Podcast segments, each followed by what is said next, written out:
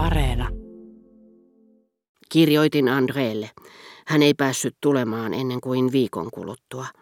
Kysyin häneltä melkein vierailun alkajaisiksi. No hyvä, koska kerran väitätte, ettei Albertin enää täällä ollessaan tehnyt mitään sen tapaista, tarkoitatte siis, että hän jätti minut siksi, että saisi tehdä vapaammin mitä halusi. Mutta kenen kanssa? Varmasti ei. Ei sen takia ollenkaan. Siksikö sitten, että olin liian ilkeä? Ei, en usko. Luulekseni hänen tätinsä pakotti hänet jättämään teidät. Tädillä oli hänen suhteensa suunnitelmia, mitä siihen tyyppiin tulee. Tiedättehän se nuori mies, josta te käytitte nimitystä Olen mennyttä kalua. Se, joka rakasti Albertinia ja oli pyytänyt hänen kättään. Nähdessään, että te ette kosinut häntä, he pelkäsivät, että jos hänen vierailunsa teidän luonanne sopimattomasti pitkittyisi, se estäisi tätä nuorta miestä menemästä naimisiin hänen kanssaan. Mies painosti jatkuvasti rouva Bontampia, ja niin tämä kutsui Albertinin takaisin. Viime kädessä Albertin tarvitsi setäänsä ja tätiään, ja kun hän sai tietää, että hänen oli tehtävä valinta, hän jätti teidät. En ollut mustasukkaisuudessani koskaan tullut ajatelleeksi tätä selitystä, vaan ainoastaan Albertinin mieltymystä naisiin ja omia valvontatoimiani. Olin kokonaan unohtanut rouva Bontampin, joka saattoi ajan mittaan alkaa pitää omituisena sitä, mikä oli häirinnyt äitiäni alusta asti. Ainakin rouva Bontan pelkäsi, että se loukkaisi tätä sulhasehdokasta, joka hänellä oli hätävarana, ellen menisi naimisiin Albertinin kanssa. Sillä päinvastoin kuin Andreen äiti oli aikoinaan luullut, Albertinille oli kuin olikin tehty edullinen porvarillinen avioliittotarjous.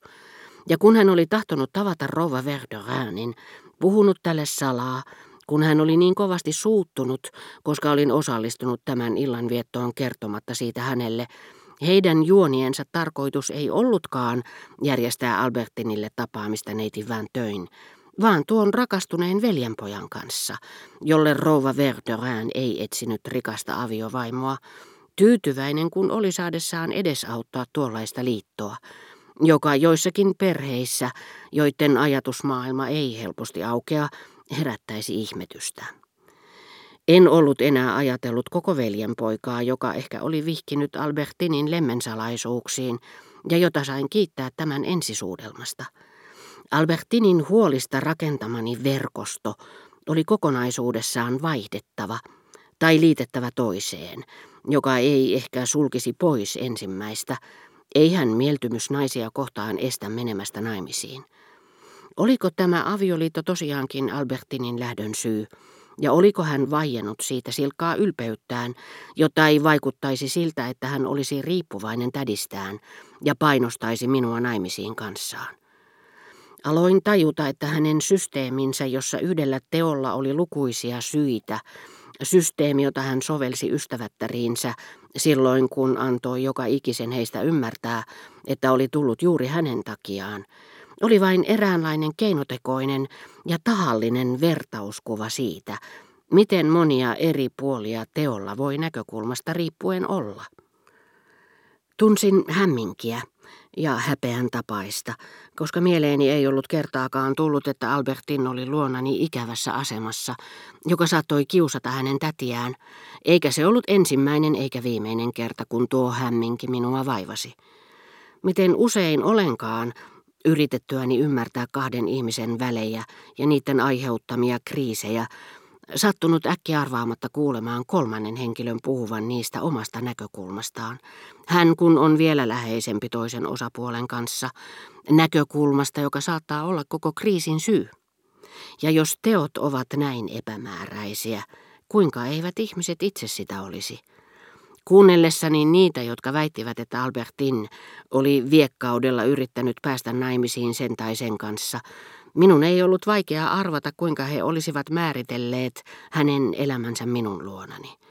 Kaikesta huolimatta hän oli mielestäni ollut uhri, ehkä ei aivan viaton uhri, mutta siinä tapauksessa syyllinen muista syistä, vaiettujen paheitten takia.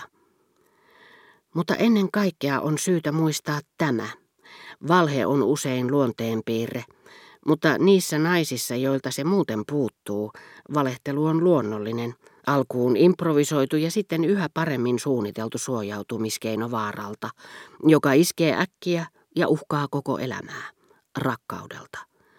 Toisaalta ei suinkaan ole sattumaa, että herkkätunteiset intellektuellit aina antautuvat tunteettomille ja itseään vähäpätöisemmille naisille, joista silti pitävät kiinni, ja että edes todiste siitä, etteivät he saa vastarakkautta, ei millään muotoa estä heitä uhraamasta kaikkeaan, jotta he saisivat pitää tuon naisen lähellään.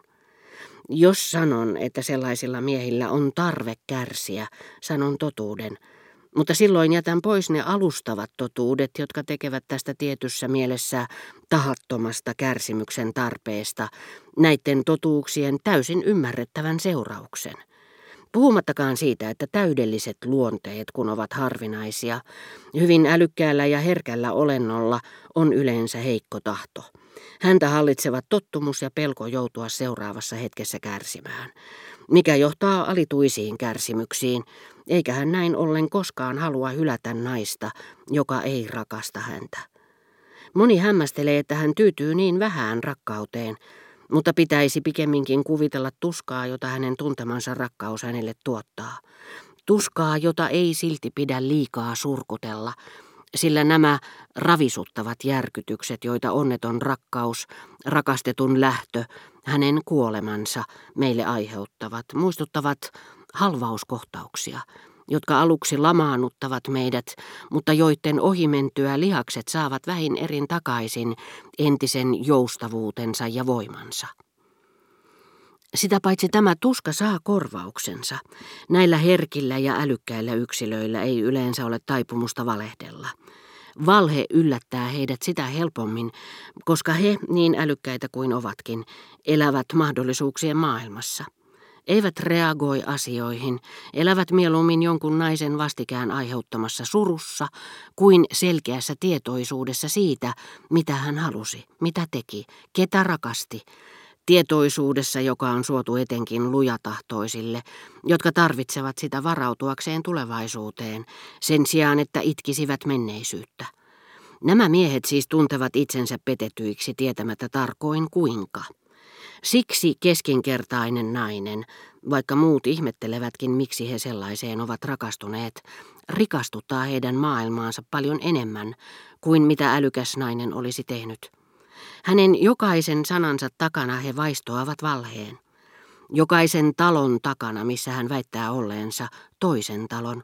Jokaisen teon, jokaisen ihmisen takana toisen teon, toisen ihmisen.